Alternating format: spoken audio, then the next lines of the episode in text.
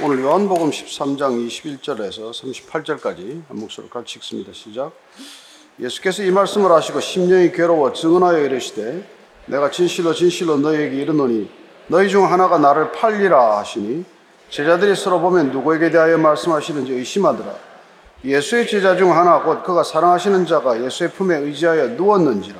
시몬 베드로가 머리짓을 하여 말하되 말씀하신 자가 누구인지 말하라 하니 그가 예수의 가슴에 그대로 의지하여 말하되 주여 누구니까? 예수께서 대답하시되 내가 떡 한 조각을 적셔다 주는 자가 그니라 하시고 곧 한 조각을 적셔서 가롯 시몬의 아들 유다에게 주시니 조각을 받은 후 곧 사탄이 그 속에 들어간지라. 이에 예수께서 유다에게 이르시되 내가 하는 일을 속히 하라 하시니 이 말씀을 무슨 뜻으로 하셨는지 그 앉은 자 중에 아는 자가 없고 어떤 이들은 유다가 돈꾀를 맡았으므로 명절에 우리가 쓸 물건을 사라 하시는지 혹은 가난한 자들에게 무엇을 주라 하시는 줄로 생각하더라. 유다가 그 조각을 받고 곧 나가니 밤이라라. 그가 나간 후에 예수께서 이르시되 지금 인자가 영광을 받았고 하나님도 인자로 말미암아 영광을 받으셨도다. 만일 하나님이 그런 말미암아 영광을 받으셨으면 하나님도 자기로 말미암아 그에게 영광을 주시리니 곧 주시리라. 작은 자들아 내가 아직 잠시 너희와 함께 있겠노라. 너희가 나를 찾을 것이나 일찍이 내가 유대인들에게 너희는 내가 가는 곳에 올 수 없다고 말한 것과 같이 지금 너희에게도 이르노라. 새 계명을 너희에게 주노니 서로 사랑하라. 내가 너희를 사랑한 것 같이 너희도 서로 사랑하라. 너희가 서로 사랑하면 이로써 모든 사람이 너희가 내 제자인 줄 알리라. 시몬 베드로가 이르되 주여 어디로 가시나이까? 예수께서 대답하시되 내가 가는 곳에 내가 지금은 따라올 수 없으나 후에는 따라오리라. 베드로가 이르되 주여 내가 지금은 어찌하여 따라갈 수 없나이까 주를 위하여 내 목숨을 버리겠나이다. 예수께서 대답하시되 내가 나를 위하여 내 목숨을 버리겠느냐? 내가 진실로 진실로 내게 이르노니 닭 울기 전에 내가 세 번 나를 부인하리라. 아멘. 하나님 아버지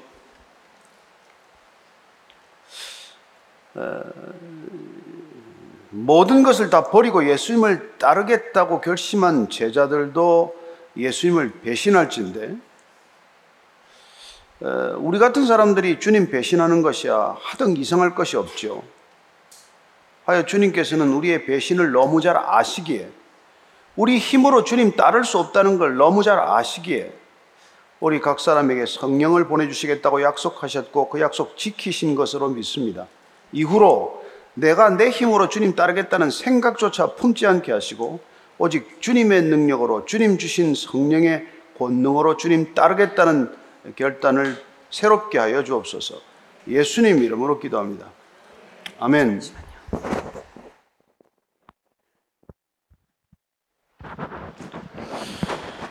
그 오늘 본문은 이 배신에 관한 얘기라서 사실은 뭐 즐거운 얘기는 아니에요.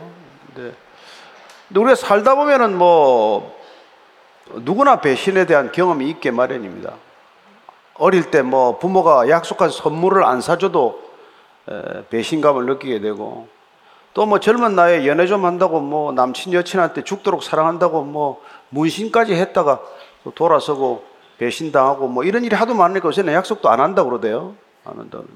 뭐 그런 배신, 뭐 직장에서 배신, 뭐 이런저런 깊은 또 오랜 동안 믿었던 친구들의 배신, 뭐 배신은 일상적이에요. 우리 살아가는 곳에 배신이 없으면 이상하죠. 그래서 예수님께서는 한 번도 사람을 믿는다라고 얘기하지 않았습니다. 내가 사람을 사랑하되 끝까지 사랑한다고 얘기했지. 나는 내 제자들을 믿되 끝까지 믿어준다. 아니, 그런 일 없습니다. 그래서 오늘 우리가 이 본문 말씀을 읽고 여기 나오는 건 물론 뭐 가롯 유다의 배신이죠.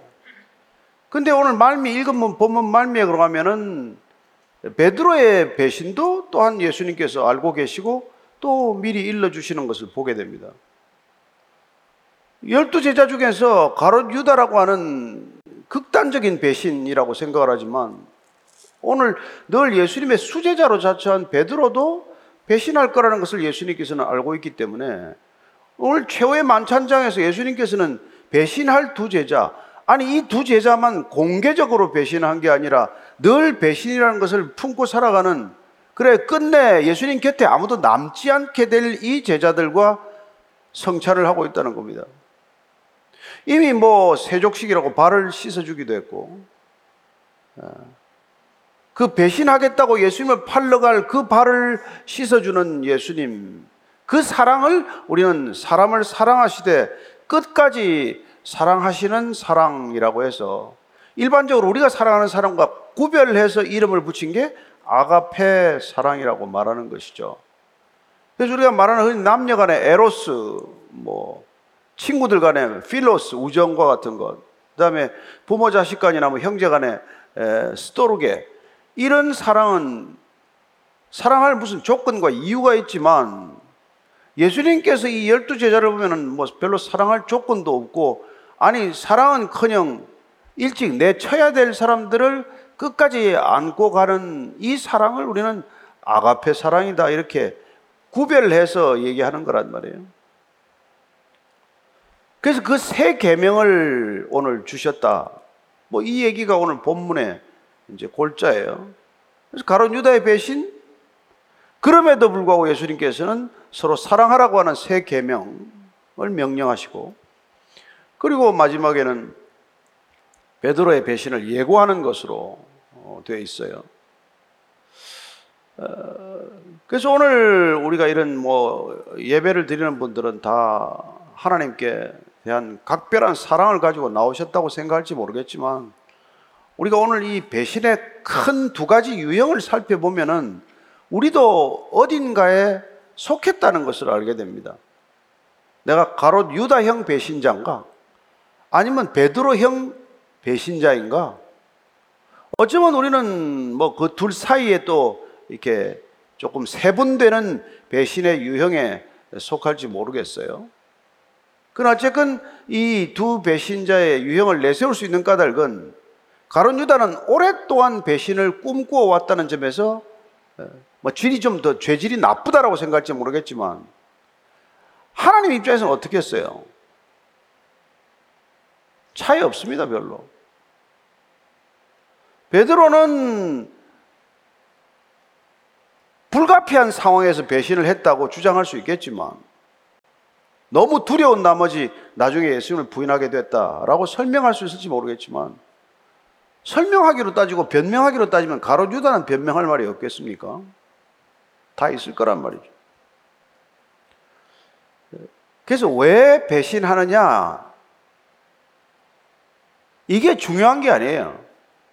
저나 여러분이나 다 배신한 경험도 있고 배신 당한 경험도 있기 때문에 왜 배신하느냐 이건 사실 큰 문제가 아니에요. 우리가 배신을 하고서도 어떻게 돌이키느냐. 여기에 초점을 맞춰야 한다는 것입니다. 그래서 가로 유다와 베드로의 배신이 같이 소개되는 거란 말이에요. 유다는 배신하고 끝내 자살의 길로 갔지만 베드로는 배신을 하고도 돌이켰기 때문에 그는 초대 교회의 초석과도 같은 사람이 되었단 말이에요. 그래서 우리는 어떻게 해서 배신을 하게 되고 또 어떻게 하면 배신으로부터 조금 조심할 수가 있고 또 어떻게 하면 배신했다가 빨리 돌이킬 수 있냐? 이게 오늘 우리가 관심을 가져야 할 부분이라는 것이죠. 그래서 오늘 이 가론 유다를 보면 예수님께서는 계속해서 가롯 유다를 지켜보셨을 거 아니에요. 그리고는 돌이킬 수 있는 기회를 결정적으로 세 번 정도 주시게 됩니다. 너 거기서 그만하고 돌이키지 그래. 하고 공개적으로 말하지 않았지만, 이렇게 어쩌면 그때 예수님의 사랑과 관심을 받을 때 돌이킬 기회가 있었지만은 끝내 배신하는 거란 말이죠.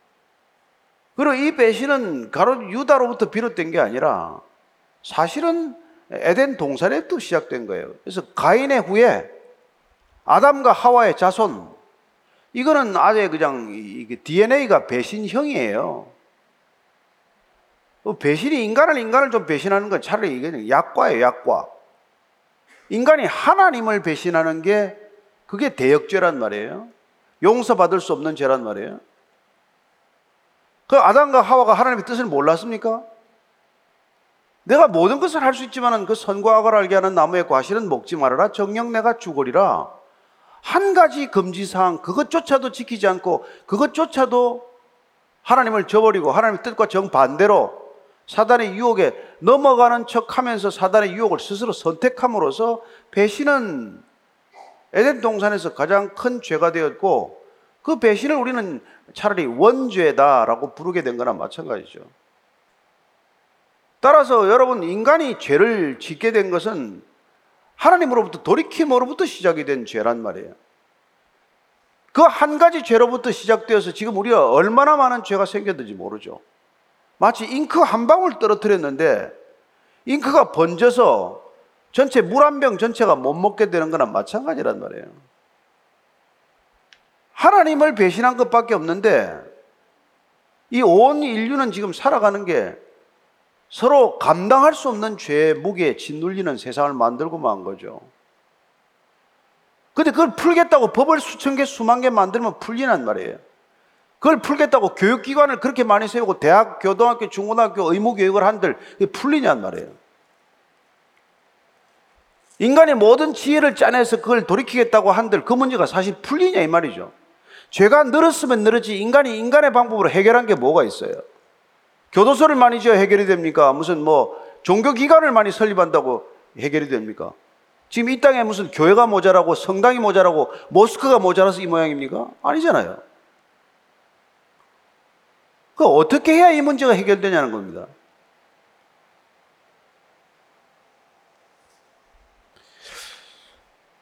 그래서 오늘 우리가 이 본문 말씀을 보면서 예수님께서 가론 유다한테 이렇게 경고하는 조치가 있단 말이죠.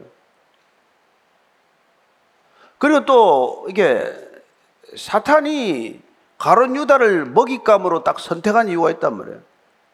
열두 사람 중에서 누구를 내가 실족하는 게 제일 효과적인가? 누가 사탄의 가장 그 먹잇감으로서 가장 적당한 강자인가? 그걸 보면은요, 우리가 잘 알 수 있어요. 이, 지난주에 한번 봤었죠. 13장 2절에 보면은 이렇게 되어 있습니다. 시작. 마귀가 벌써 시몬의 아들 가르주다의 마음에 예수를 팔려는 생각을 넣었더라. 아니, 이게 제자들 발을 씻어주고 이러는데 말이죠. 이게, 이, 그, 그 전에 이게 마귀가 예수를 팔아야 되겠다 생각을 넣어줬어요. 여러분 마귀가 처음에 접근할 때 우리에게 생각으로 접근한다는 점 조, 조심하십시오. 생각이 많은 사람한테 접근한다는 겁니다. 근데 뭐 건강한 생각이 어떻겠습니까? 근데 이게 가론 유다는 돈을 만지는 사람이었어요. 그러니까 어떻게 하면 돈을 내가 좀 슬쩍할 수 있을까? 어떻게 하면 내가 이 표가 안 나게 돈을 좀 내가 가져갈 수 있을까? 그랬기 때문에 여기는 정말 아주 그냥 가장 좋은 타겟이 되는 거죠. 그래서 여러분, 자본주의는 그래서 위험한 거예요. 돈을 항상 묵상하고 사는 사람들은 유혹에 빠질 확률이 훨씬 높아진다, 이 말이에요. 여러분, 돈 사고가 어디서 제일 많이 납니까? 은행에서 제일 많이 나죠. 금융창고 사고. 주식 시장에서 많이 나죠, 사고. 돈을 묵상하는 사람들에게는 늘 돈이 사람의 가치보다 크기 때문에 사람을 배신하는 건 아무 일도 아니에요. 돈이라면 사람을 죽여도 상관 안 해요. 그게 여러분 범죄 세계 얘기 아닙니까? 그러니까 는 예수님 팔아서 돈을 차라리 챙겨라. 따라가다 같이 십자가에 죽지 말고 이런 생각이 들어온단 말이에요. 아, 내가 보니까 저분이 이스라엘의 왕이나 될 줄 알았더니 웬걸 십자가에서 죽겠다는데 그러면 나는 뭐 지금까지 3년 동안 내가 따라다닌 게 뭐가 되는 거예요? 그러다 결정적으로 마리아가 향유 옥합 그것도 300데나리온이나 되는 것을 깨뜨려서 예수님 발을 씻으면서 그걸 허비할 때 말리기는커녕 내버려둬라 내 장례식 하는 거다. 그런 소리나 하니 이분을 도대체 내가 왜 따라다녔냐? 300데나리온이 내가 들어오면 적어도 18, 1할만 해도 30데나리온은 내 건데 이런 생각을 계속하고 사니까 이 가론 유다는 걸려들기가 아주 좋은 사람이 되는 거란 말이에요. 그리고 원래 그런 뭐 이게 원래 열성 분자였어요. 이스라엘을 무력적으로 독립시키고자 하는데 꿈이 있었던 사람이기 때문에 내 꿈을 이루기 위해서 예수님을 따라갔던 사람이니까 처음부터 그는 자기의 꿈을 이루는 게 중요했지 예수님이 예수님을 꿈을 이루는 걸 그게 중요한 뜻 사람이 아니란 말이에요. 어, 지금 저와 여러분 가운데도 그런 사람이 있을 거 아니에요. 내가 교회 와서 내 꿈을 이루는 게 중요한 거지. 교회 다니면서 예수님의 꿈이 이루어지는 데 대해서 관심을 가져보거나 그러지 않은 사람이 많아요. 그래서 모든 기도 제목이 내 꿈을 이루어달라는 기도 제목에 집중하지 하나님의 뜻이 이루어지고 하나님의 이름이 망령되어 일컫지 않게 되고 하나님의 이름을 존귀하게 여기지도록 그렇게 기도하는 사람이 얼마나 되겠어요? 그런 사람들이 처음부터 마귀 밥이 되어서 교회를 다니는 거예요. 배신하는 건 시간 문제란 말이에요. 언제 배신하느냐만 남은 거란 말이에요.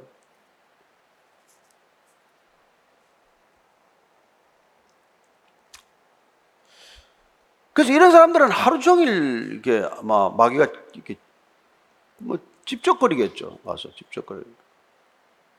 그래서 나중에 사도 바울이 아 이거 틈을 주면 안 되는구나. 정말 틈을 줬다가 큰일 나는구나.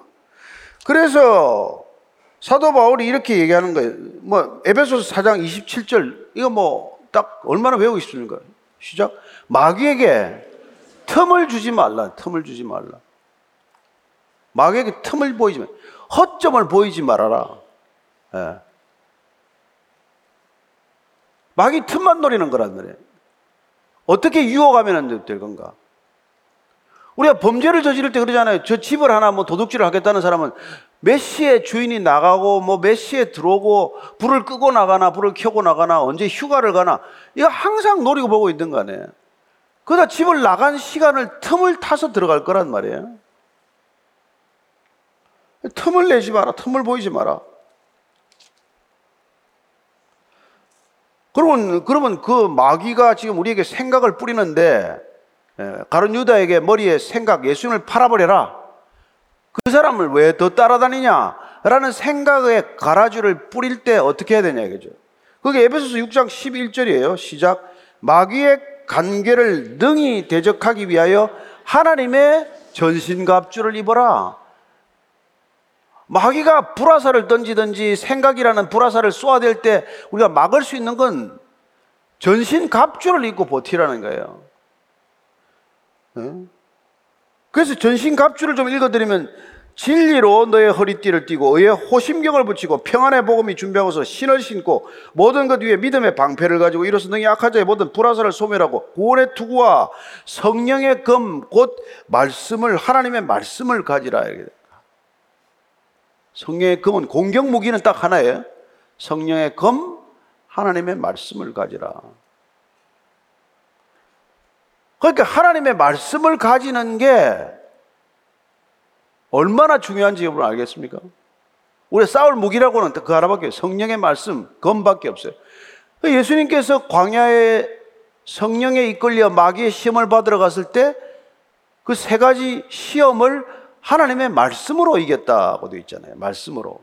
아, 예수님의 권위면 충분한데 무슨 말씀입니까? 예수님도 성령의 검 곧 말씀으로 이겼다. 이 말이죠. 그 저와 여러분 안에 말씀이 없으면 뭐, 뭐, 허당이죠, 허당. 그래서 제가 교회 다니면서 성경을 안 읽는 사람은 교회 다닐 필요도 없어요. 허송세월입니다. 몇십 년을 다녀도 허송세월이에요. 그냥 취미생활이라고 생각하십시오. 성령의 검, 곧 말씀이 없는 사람은 밥이란 말이에요, 밥. 교회 와서 매일 시험 드는 거죠, 뭐. 왜 오늘 목사님이 나하고 눈을 안 맞추지? 뭐, 그러더라. 오늘 왜 뭐, 이거, 저거, 여기는 밥도 안 주지? 점심도 안 주고? 뭐 그런 거라 생각하고 하는 거죠. 그래서 여러분, 말씀이 저, 여러분 안에 마음판에 새겨지게 되기를 바랍니다. 여러분 일생 동안 받은 말씀이 마음판에 새겨져 있지 않으면 여러분 그리스도인 아닙니다. 말씀이 없이는 그리스도인, 종교인은 될 수 있죠. 교인은 될 수 있어요. 그러나 그리스도의 제자가 될 수는 없는 것이란 말이죠. 그 말씀을 따라가야 되는데 그 말씀이 내가 인도받아야 되는데 그 말씀이 없는데 누구를 따라간다는 말이에요.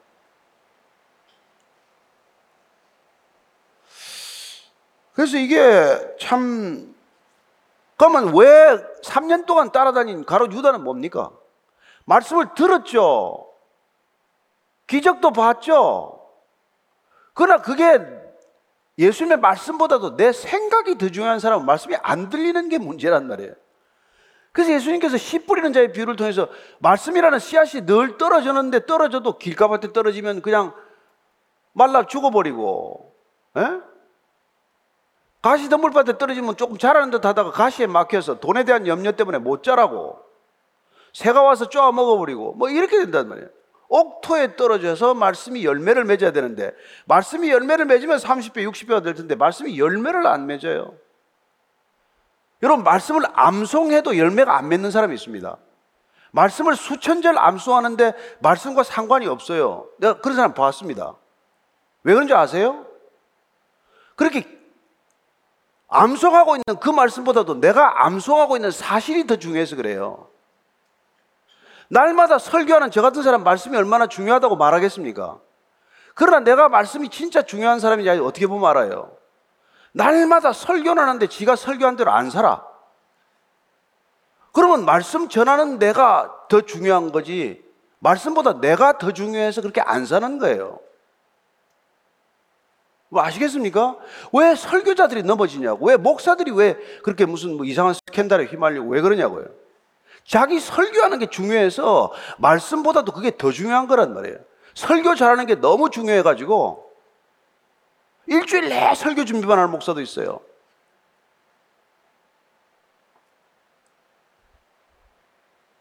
여러분들이 봉사해도 마찬가지란 말이에요. 내가 교회 봉사하는 게 너무 중요해서 누구랑 싸우게 돼요. 내가 중요하니까. 그래 자기 사단을 만들어 일하기 편한 사람들하고. 그래가지고 사, 사역을 옮기라 그러면 이제 뭐 반기를 드는 거예요. 그래가지고는 뭐 마음에 드는 목사 하나 데려와서 개척한대나? 교회를? 여러분, 그거 가론 유다하고 뭐가 달라요? 날마다 우리는 예수님을 파는 행위를 한단 말이에요. 날마다 예수님하고 아무 상관없이 살고 있어요. 예수님을 따르는 사람이 몇이나 되겠어요? 3년간 따라다닌 제자들도 배신하는데 저와 여러분들이 배신 안 하면 이상하죠. 그냥 우리는 하루 종일 예수님을 부인하고 다니지 예수님을 따르고 있는 게 아니라는 걸 우선 아셔야 합니다. 거기서부터 시작 안 하기 때문에 우리는 위선자가 되고 마는 거예요. 잘 사는 줄 아니까 내가 철저히 타락했다고 알면 그렇지 않죠. 그게 아니라는 게 문제죠. 음? 얼마나 답답한 일입니까? 근데 이 사도, 이 저, 저, 이 가론 유다 같은 친구는 이게 자기가 맡고 있는 돈꾀가 더 중요하고, 예, 자기가 예수님을 따른다는 사실이 예수님보다 더 중요해. 그건 마치 우리가 다니는 교회가 예수님보다 더 중요해지는 거나 마찬가지예요. 그래서 교회 이름을 지키기 위해서 예수님을 대적하는 일이 지금도 있는 거와 마찬가지로 그런 일이 생긴단 말이에요. 이게 어떻게 예수님 당시만 얘기겠어요? 그래서 여러분들이나 저나 아무리 뭐 이게 예수 믿는다고 해봐야 세상 사람들이 눈도 깜짝 안 할 거란 말이에요. 네가 나하고 뭐가 다른데? 나하고 다른 게 뭐가 있는데? 그래서 구약에서 잠언에 보면은 이런 얘기를 하는 거예요. 잠언 4장 23절입니다. 시작. 모든 지킬 만한 것 중에 더욱 내 마음을 지키라. 생명의 근원이 예선함이라.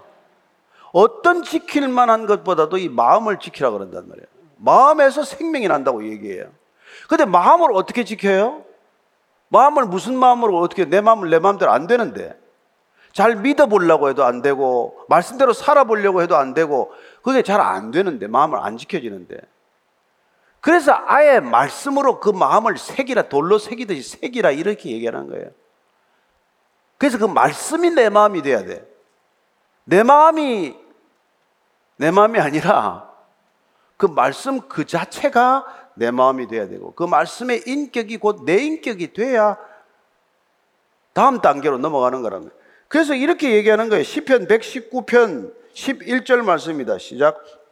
내가 주께 범죄하리 아니하여 주의 말씀을 내 마음에 두었나이다. 안 그러면 우리는 우리 생각대로 살면 범죄하게 되어 있으니까. 가론 유다는 주님 곁에 있었지만 말씀이신 주님, 말씀이신 하나님 곁에 있었지만 그 말씀을 내 마음에 두지 않고 담지 않고 새기지 않았더니 그런데 생각대로 사는 사람이 되고 말았단 말이에요. 그래서 예수님께서 야 나는 내 갈 길을 가거니와 너는 태어나지 않았으면 좋을 뻔했구나. 그게 마태복음에 나오는 얘기예요. 너 태어나지 말았어야 되는데 그런 얘기를 듣는 거란 말이에요. 오늘 얼마나 답답하면 예수께서 그렇게 말씀하셨겠어요. 이 땅에 잠시지만 생명으로 존재한다는 게 이 우주, 이 무한한 우주 가운데서 얼마나 큰 기회라는 걸 우리가 예, 어렴풋이나마 알지 않습니까? 이 땅에 태어나서 한 세상 살다 간다는 게 단 하루를 살아도 얼마나 가치 있는 삶이라는 것, 생명의 존재 자체가 어떤 것과 비교할 수 없는 그런 놀라운 하나님의 영광이라는 것, 하나님의 계시가 이 생명을 통해서 일어나고 있다는 것, 이런 걸 모르기 때문에 그냥 우연히 왔다가 우연히 가는 것처럼 그냥 이 삶을 허비하고 마는 거란 말이에요. 쾌락이나 추구하다가 어? 그냥 끝나는 거죠. 그래서 우리는 우리 자신이 어떤 존재인지 철저히 알아야 되는 거란 말이에요. 내가 어떤 존재인지.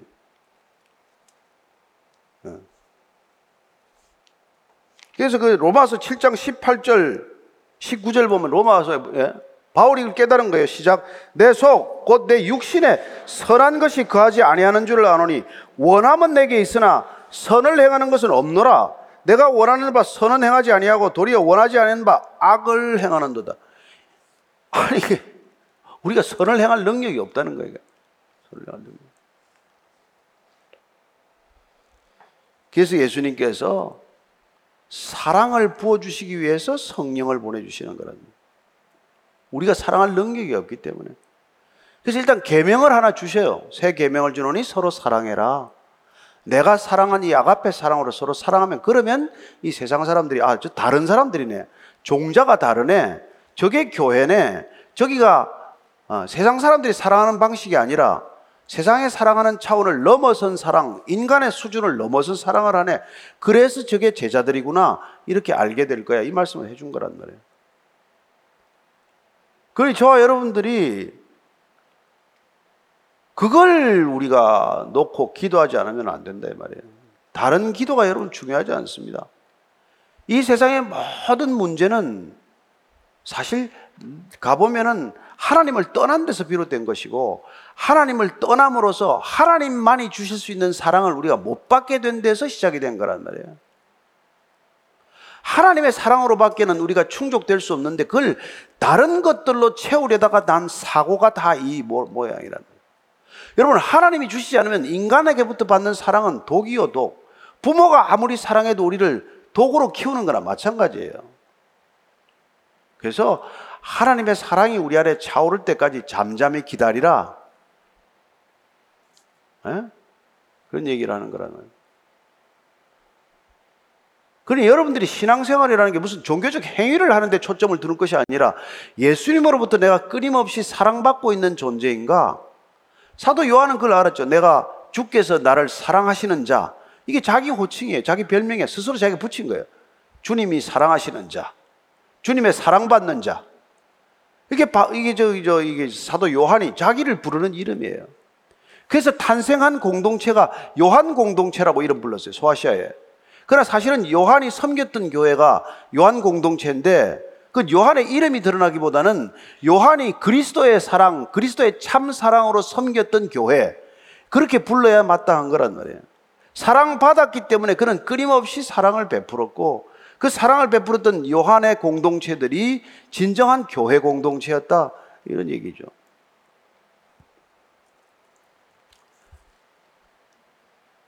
그래서 그는 정말 요한일서, 이서, 삼서 이런 편지를 쓰면서 계속 사랑 얘기를 하는 거라면 하나님은 사랑이시다. 네가 하나님을 먼저 사랑한 게 아니라 하나님이 너를 먼저 사랑하였다. 형제가 서로 사랑하면 그러면 너희들이 하나님 안에 있는 줄을 내가 아노라. 너희들이 하나님을 사랑한다 그러고 너희들이 형제를 미워하면 너희들은 말씀 속에 있지 아니하다. 계속해서 반복해서 그 얘기를 하는 거란 말이에요. 그러니까 우리가 그리스도인인지 아닌지, 교회인지 아닌지를 아는 것은 우리가 무슨 일을 하고 무슨 빌딩을 가졌고 무슨 제도를 가진 게 아니라 내가 얼마나 그리스도의 사랑으로 누군가를 사랑하느냐, 아니냐에 달려 있다. 교회를 분별하는 기준, 그리스도인을 군- 분별하는 기준은 오직 그 기준이어야 한다 이 말이에요. 그 사랑이 없으면 교회를 다녀도 목이 컬컬하고 갈증에서 벗어나지 못해요. 이 세상이 목마른 까닭은 물이 없어서 목마른 것이 아니요. 이 세상이 허기진 것은 양식이 없어 주림이 아니요. 하나님의 말씀을 듣지 못한 기갈이다. 이렇게 예레미야가 얘기했듯이 우리는 하나님의 말씀, 곧 하나님의 사랑이 우리 안에 차지 않으면 절대로 우리는 어떤 것도 근본적으로, 근원적으로 뿌리째 해결되는 법이 없단 말이에요. 그래서 교회를 다녀도 사람의 인정에 목말라. 좀 목사님이 악수를 해줬는데 좀 세게 해주지 말이야. 뭐 이런 건 하고. 어떻게 오늘은 눈길 한 번 안 주네. 그러고 가고. 이게 뭐 이럴 거란 말이야. 그래 여러분들이 정말 하나님 사랑에 한번 젖어 보시게 되기를 바랍니다. 그럴 때 하나님은 나의 목자에서 나는 부족함이 없습니다. 그러면 병 들어도 좋아요. 병이 문제, 병이 나를 압도하지 않아. 돈 없어도 괜찮아요. 없으면 불편하겠죠. 그러나 돈 없는 것에 묶여 있지는 않는단 말이에요. 그 사람이 나한테 눈길 한 번 안 줘도 나는 상관하지 않아요. 내가 인정받는 존재가 따로 있으니까. 아니, 영원하신 하나님께 내가 인정을 받는데 사람한테 무슨 더 인정 욕구에 시달리겠어요. 서로 사람들한테 오해를 좀 받더라도, 그리고 사람들한테 조금 뭐, 뭐, 무시당하더라도, 그게 그렇게 중요하지 않단 말이에요. 그거 사람한테 좀 무시 안 당하려고 얼마나 몸을 바들바들 떨고 살아요. 그뭐 있는 대로 목에 힘을 주고 말이죠. 배를 내밀고 말이지. 삶은 뭐해? 뭐 성인병이나 걸리지.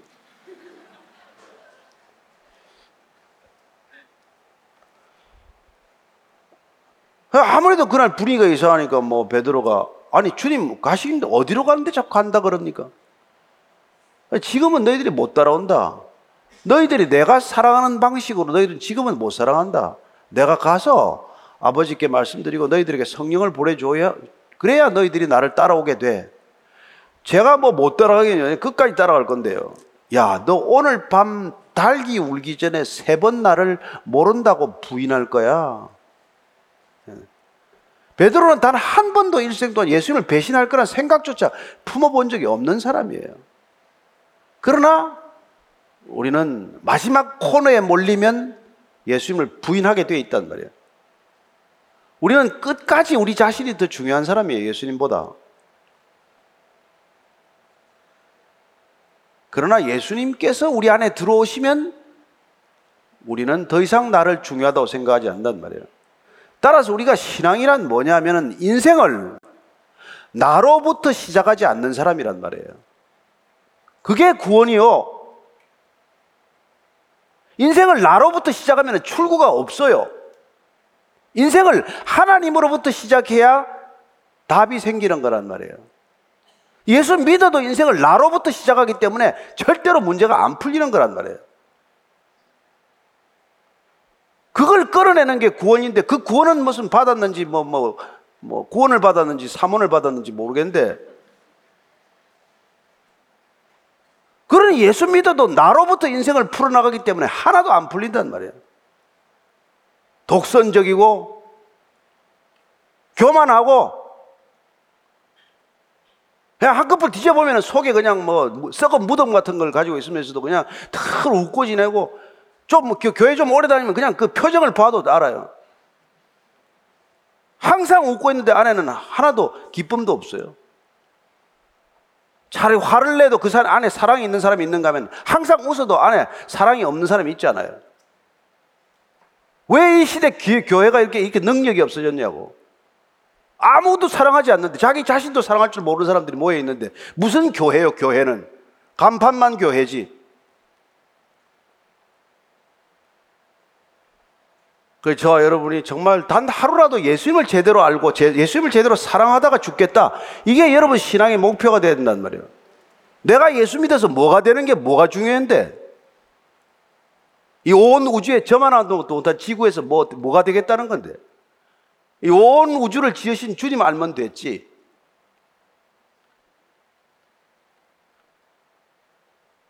그래서 여러분들의 마음이 우주만큼 커져야 되는 거 아니에요? 하나님을 안다는 게? 바늘 하나 찌를 구- 구멍도 없는데 그런 마음을 가지고 무슨, 무슨 예수님을 안다고 얘기를 하니까 예수님 욕되게 하는 것밖에 더 되냐고요. 너 내가 오늘 야단 맞으러 왔나? 저 사람 왜 저래가 아니고 우리가 우리가 지금 한번 실제를 한번 보자 이 말이에요. 교회 모습을 한번 보자 이 말이에요. 20세기 교회를 갖다. 이 교회를 누가 오겠어요? 젊은 사람들이 왜 교회 오겠냐고. 가정스러운 사람들밖에 없는데. 그래서 오늘 우리가 다시 한번 이 말씀을 보면서 우리가 배신해서 벗어나는 길은 인생을 나로부터 풀어가지 않는 태도를 바꾸지 않으면 아무 해결이 안 돼요. 모든 걸 나로부터 시작하면은 끝내 우리는 결론이 배신이요. 그리고 끝내는 구원받은 줄 알고 구원 못 받은 백성이 되고 마는 거예요. 그래서 그러는 거죠. 여러분들이 구원받는다는 것은 명심하십시오. 인생을 나로부터 풀어가지 않는 태도예요. 하나님으로부터 풀어가기 때문에 내가 그냥 컵 하나 깨뜨리고 들어가는 단역이라도 아무 불만이 없어야 돼. 왜 쟤는 뭐 공주로 나오는데 나는 하녀입니까? 그런 소리 하지 말란 말이에요. 왜 쟤는 금수저인데 나는 흑수냐고? 배역이 그렇게 주어졌단 말이에요. 누가? 주인이 그렇게 한 거요. 그 배역도 없으면 어떡할 텐데? 태어나지도 않을 텐데. 그러니까 배역의 갈등을 하지 말란 말이에요. 감독이 뭘 하다든 그냥 한 잘하면 돼. 물, 물 들고 지나가라 그러면 물, 아, 안 쏟고. 아니, 지나가야지만. 이 뭐야 하면서 물 쏟아버리고 가는 것 때문에 문제가 된단 말이에요. 저는 여러분들이 배역을 잘 소화하게 되기를 바랍니다. 각자에게 주어진 배역이 다른데 갈등을 하지 말고, 네. 배역의 갈등을 하지 말고, 그냥 너는 그냥 한 장면, 너는 세 장면, 너는 여기 뭐 1년 살다 가라, 너는 뭐 100년 살아라. 100년 살면 100년 고생하는 거예요. 기도합시다. 하나님 아버지. 하나님을 아버지라고 부를 수 있는 것만으로 끝! 모든 것이 끝입니다. 더 이상 갈등할 일 없습니다. 정말 하나님의 아버지라면 이 땅에서 어떤 것도 부족하지 않습니다. 충분합니다.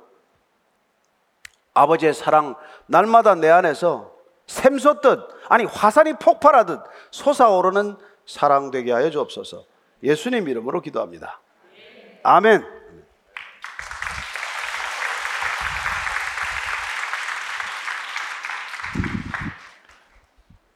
목사님 기도하시는 중에 끝 그래가지고 아, 다 나가네. 끝이라 그랬더니. 끝 말씀 듣고 보니까 예, 예수 믿는다는 구 말하는 사람들이 그 얼굴에 가면을 이렇게 내려놓는 게 필요할 것 같아요. 아, 그러게 말이에요. 참 다 오늘 옆에 사람 가면 벗겨주기 돼. 하나씩 벗겨가지고. 좀 교- 교회 오면 그렇게 그 위장 뭐 변장 이- 이렇게 안 해도 될 수 있어야 될 텐데. 그렇죠. 여기 뭐 이렇게 사실 주님께서 그래서 이제 베드로가 아니 그러면 뭐 일곱 번 용서하면 됩니까? 아니 일곱 번씩 일흔 번이라도 용서하라는 거란 말이에요. 그게 사랑이다 이 말이에요. 사랑하면은 그 일곱 번씩 일흔 번이라도 사랑하라는 건 490번 하라는 게 아니라 끝까지 사랑 용서해 줘라. 그러면 우리가 무장 해제한다. 가드를 올릴 필요가 없단 말이에요. 그 애들이 세 번 용서 받으면 절대 국물도 없다 이러니까 이제 그 다음부터는 거짓말하는 거죠. 근데 이제 그런 현실에서 이런 질문이 있는 거예요. 하나님을 믿는 사람이 있는데 너무 밉습니다. 하나님 믿는 사람으로서는 도저히 할 수 없는 일을 뒤로 하고 다니고 앞에선 성경 필사한다고 자랑하고 그를 미워하니 제가 너무 괴롭습니다. 그래서 그를 위해 기도 시작했지만 여전히 상황은 똑같습니다. 어떻게 처신하는 것이 하나님이 기뻐하시는 방향일까요? 첫째 이런 질문을 많이 받는데 여러분 하나님을 믿는 제대로 믿는 건 다릅니다. 안 믿는 사람이란 말이에요. 음, 하나님을 믿는 채 하는 사람이 얼마나 많은데. 음. 그러니까 여러분들 그걸 보면 아, 저 사람이 하나님을 모르는구나 아직. 하나님을 안 믿는구나. 믿음이 뭔지를 아예 모르는구나. 그리고 불쌍한 마음이 들어야 된단 말이에요. 그걸 미워해봐야 아무 소용없지. 미워하면 나도 그냥 묶여 들어가는데.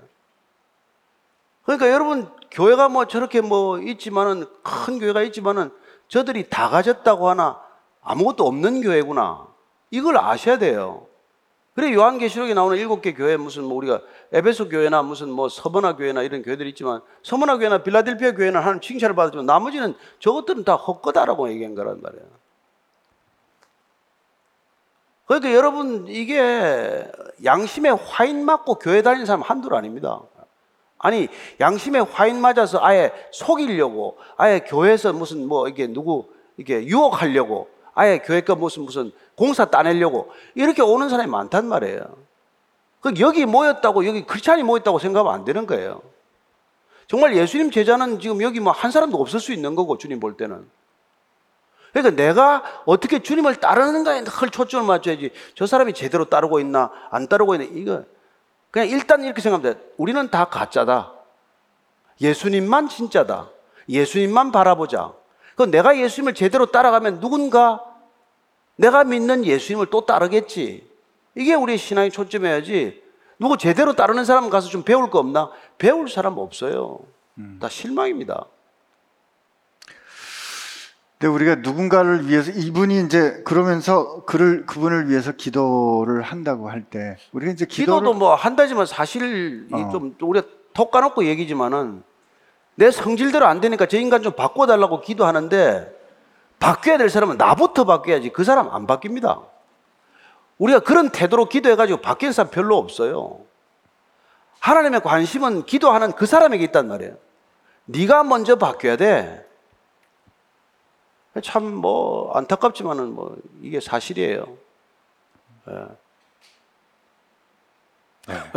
참 때로 옳은 일은 참 인정하기가 어려울 때도 있는 것 같아요. 근데 어, 우리가 기도 누군가를 위해서 기도한다고 할 때 우리 마음에 있는 갈등은 내가 기도했으면 내가 바라는 대로 그 사람이 바뀌어야 할 것 같다. 그게 기도의 능력인 것 같잖아요. 근데 오늘 목사님 말씀 기억했으면 좋겠어요. 우리가 먼저 바뀌어야. 대부분 뭐 부모들이 자녀를 위해서 기도 안 하는 부모 어디 있습니까? 그럼 하나님 입장에서 보면 부모가 먼저 바뀌어야 되는데 안 바뀐 신앙 때문에 자식이 지금 저 모양인데 자식을 자꾸 바꿔달라 그러니 그 자식이 누구 자식이고 누구 보고 배웠는데 그 그렇죠. 네.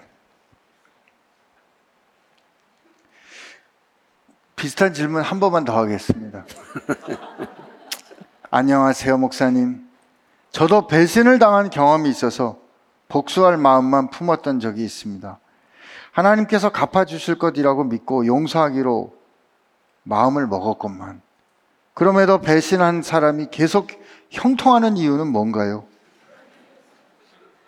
왜 배신당 이런 일이 있으니까 왜 배신당한 사람이 자살하는 등 무너져야 하나요? 왜 착한 사람만 불행해지는 건가요?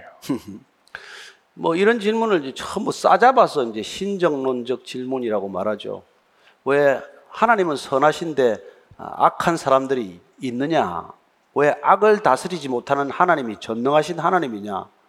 왜 가론 유다 말리에서 못하게 하면 되는 거지? 왜 그렇게 내버려 두냐? 이제 뭐 이런 모든 질문들이 있게 마련이죠. 근데 보십시오. 에, 하나님이 사랑하는 방식을 이해를 못해서 그렇단 말이에요. 그리고 하나님이 사랑하시는 방식은 우리가 궁극적으로 많은 시행착오 끝에도 하나님을 우리가 스스로 사랑하게 되기를 고백하기를 원하시는 거란 말이에요. 때려서 너 나한테 사랑할래 안 할래? 너 이리 좀 와봐. 와가지고 그래서 종아리를 때려가지고 예 제가 주님 사랑합니다. 사랑. 이걸 우리가 사랑이라고 안 하잖아요.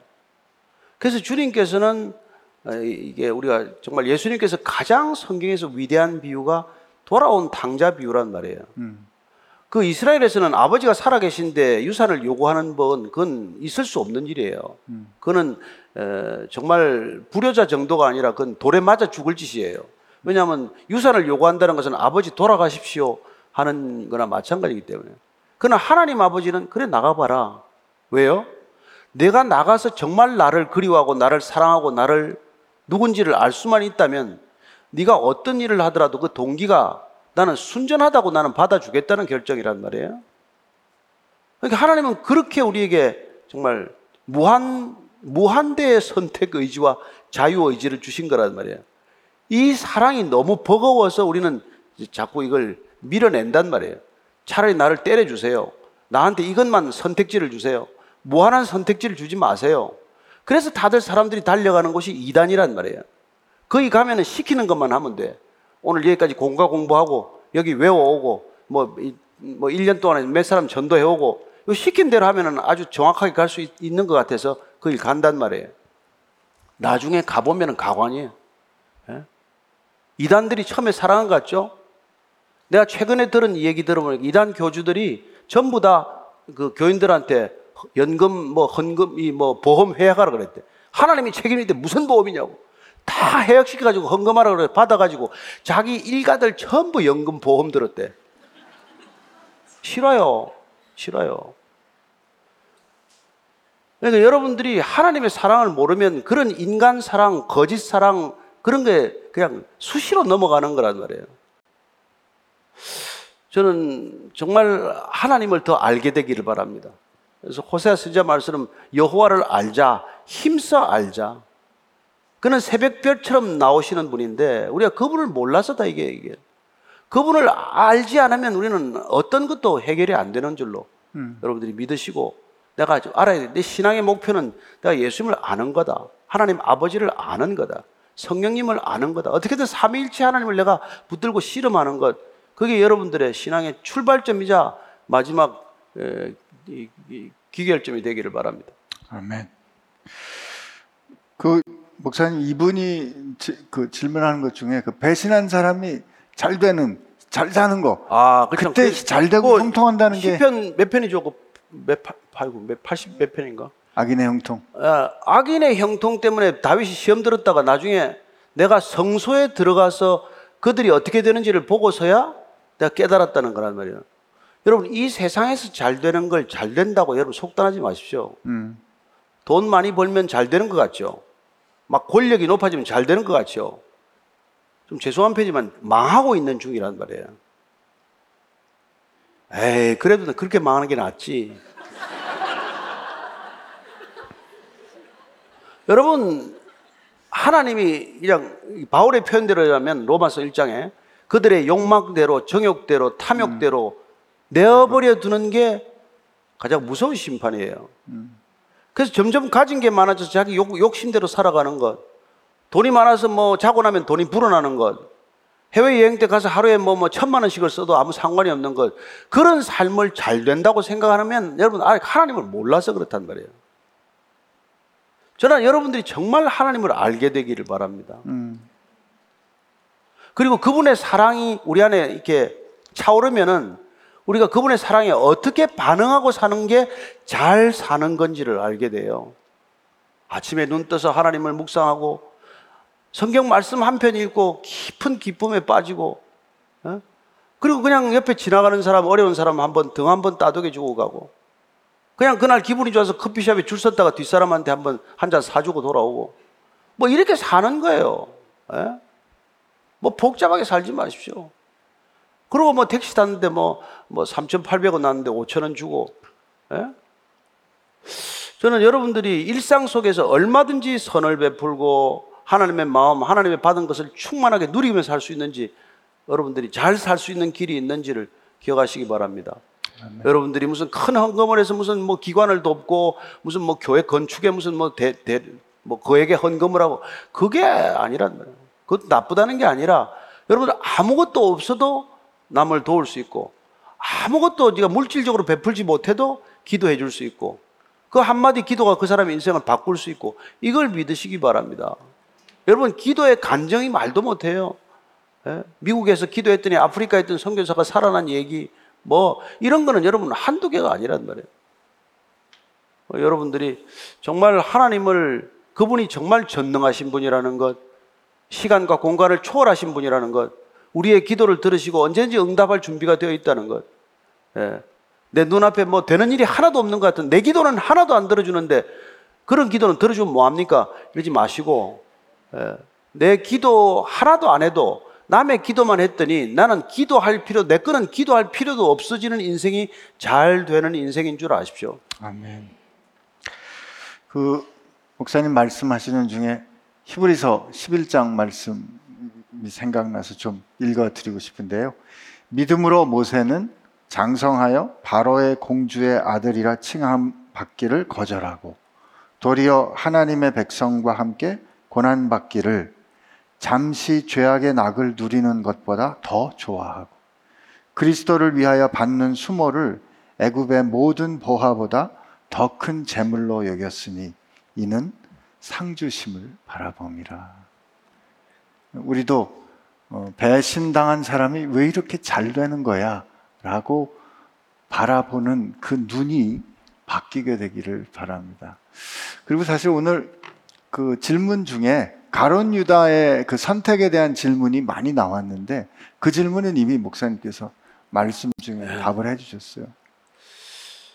그리고 어, 하나님이 배신을 겪게 하는 건 진짜 하나님의 깊은 지혜요, 모략이요, 은혜라는 걸 아셔야 합니다. 어, 우리가 배신당할 때마다 사람을 의지하지 않게 돼요. 정말 배신당할 때마다 인간에 대한 믿음이 산산조각이 납니다. 그리고 결국은 그 믿음이 하나님께로 가야 된다는 것을 알게 돼요. 예. 그리고 그 사람에 대한 분노보다는 끝내 아, 그 사람 때문에 내가 하나님께 더 가까이 갈 수 있었다면 그 사람은 여러분 은인입니다, 은인.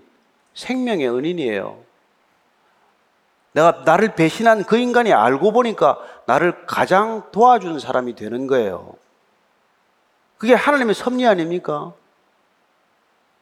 뭐 이게 대답 반응이 없어요, 여러분들. 왜냐면 배신은 당하면 아프니까. 그렇죠. 백신 맞았기 때문에 우리가 뭐그 중병에 안 걸리듯이 배신이라는 백신을 아 배신이랑 백신이랑 비슷하네. 아 배신은 백신이다. 아, 오늘 어. 그거 하나 기억하고 갑시다. 예. 배신은 백신이다. 아픈 백신. 아픈 백신이다.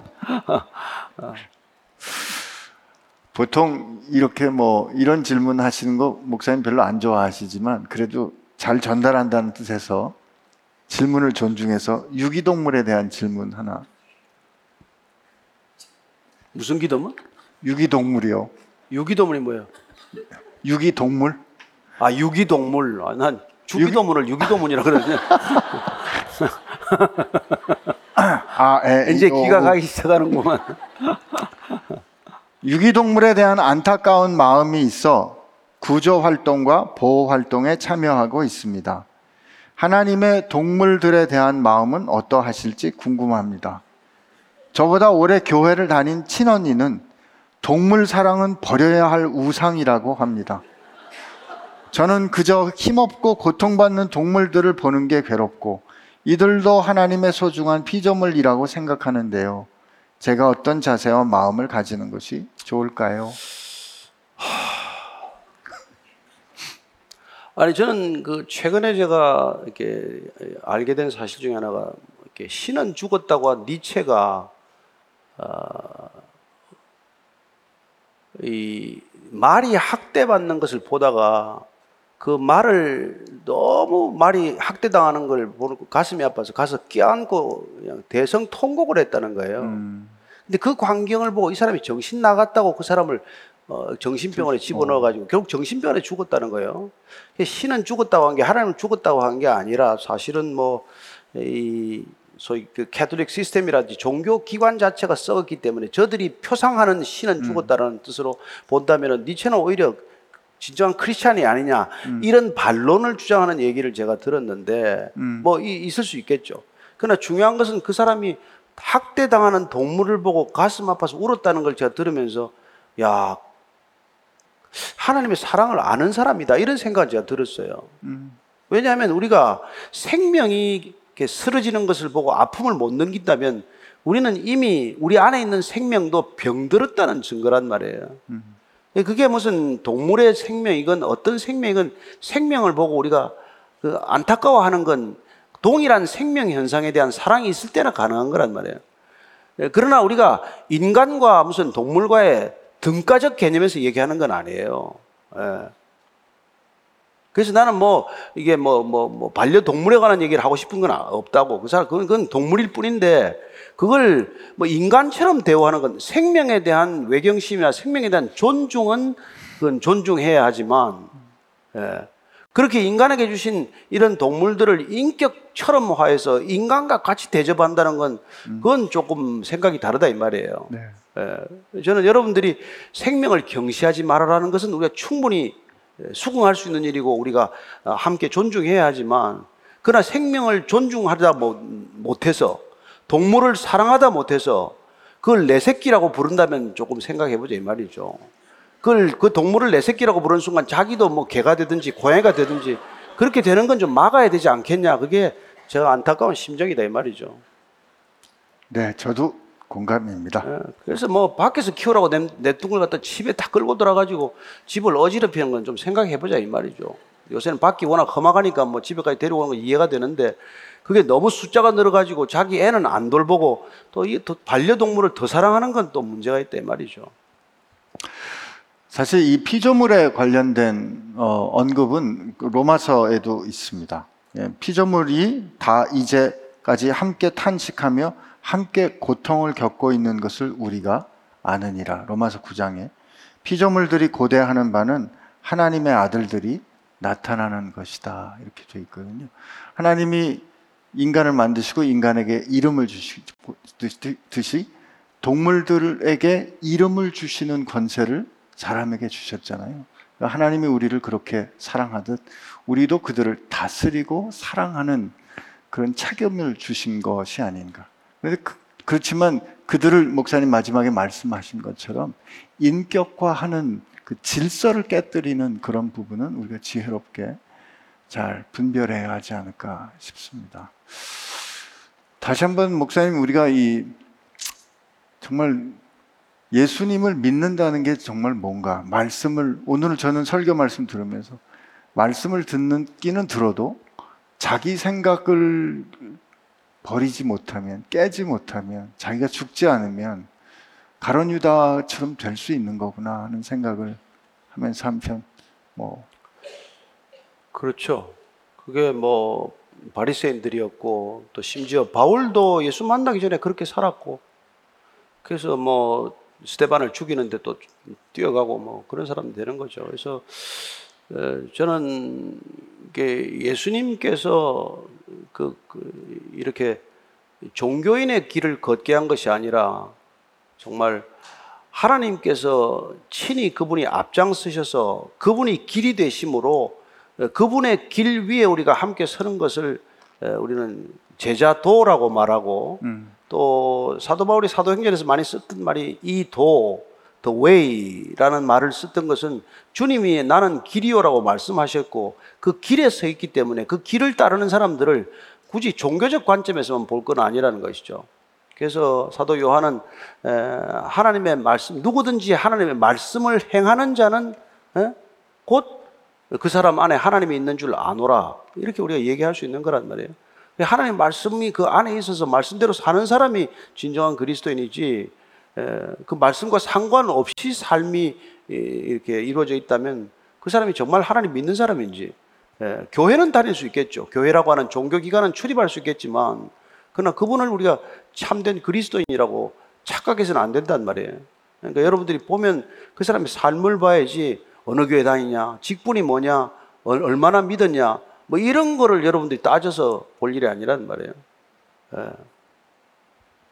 그래서 저와 여러분들이 정말 받은 말씀이 있는가 스스로 확인해 보고 나는 어떤 말씀이 지금 내 인생을 끌어가고 있나 그 말씀이 나를 끌어가고 있지 않다면 여전히 나는 내 생각에 이끌리는 사람이 될 거란 말이에요. 그래서 하나님의 말씀이 여러분들을 이끌어가는 것을 그걸 목적이 이끄는 삶이다. 내지는 성령 충만한 삶이다. 이렇게 말할 수 있다는 것입니다. 아멘. 우리 오늘은 이 찬양을 하나 하고 같이 어, 기도했으면 좋겠는데요. 우리 찬양팀에 미리 부탁은 안 했지만 주님만 주님만 주님만 사랑하라 이 나의 왕 나의 주님 주님을 더욱 알기 원해 나 주님께 오직 주께 경배하네 거룩 거룩 존귀 존귀 하신 주 사랑합니다는 찬양 잘하는 찬양입니다. 네, 우리 같이 찬양하겠습니다.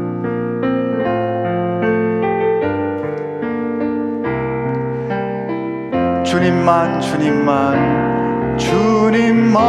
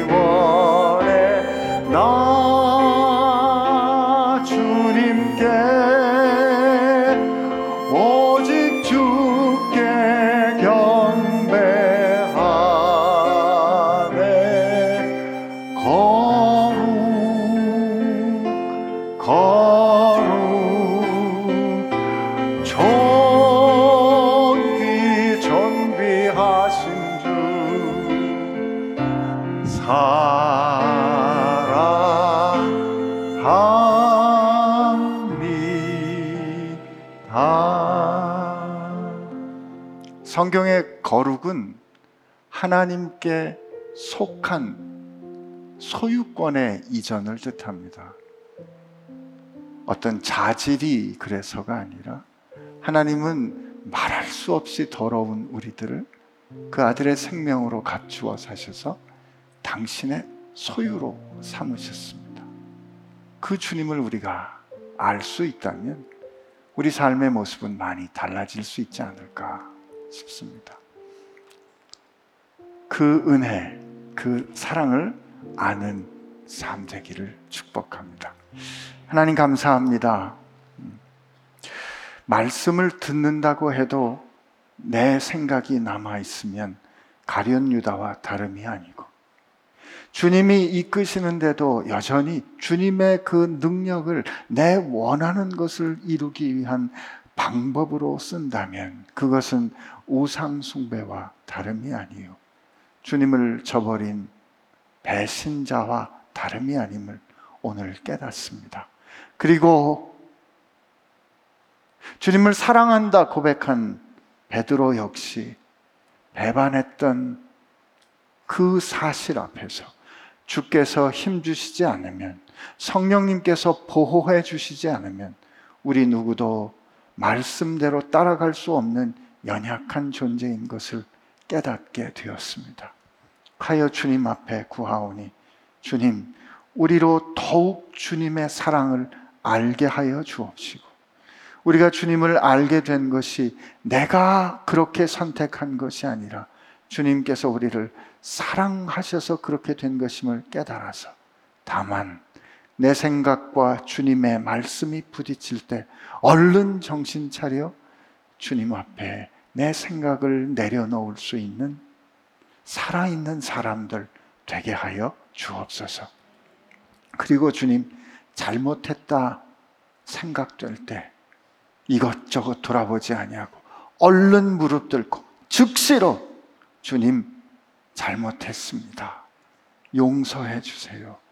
그렇게 주님을 사랑하는 사람들 되게 하여 주옵소서.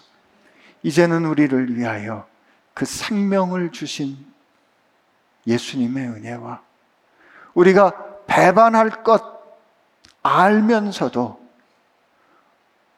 집을 나간 둘째 아들과 같이 자기 주장을 심지어 허락해 품어주시기까지 하시는 하나님 아버지의 다함없는 사랑하심과 그러나 마침내 우리로 주님 앞에 돌아올 수 있도록 이끌어 주시는 성령님의 역사하심이 결국 주님의 은총으로 은혜로 돌이켜 생명의 길을 걷기로 다시 다짐하며 감사하는 교회와 지체들 가운데 함께 하시기를 주의 이름으로 축원하옵나이다.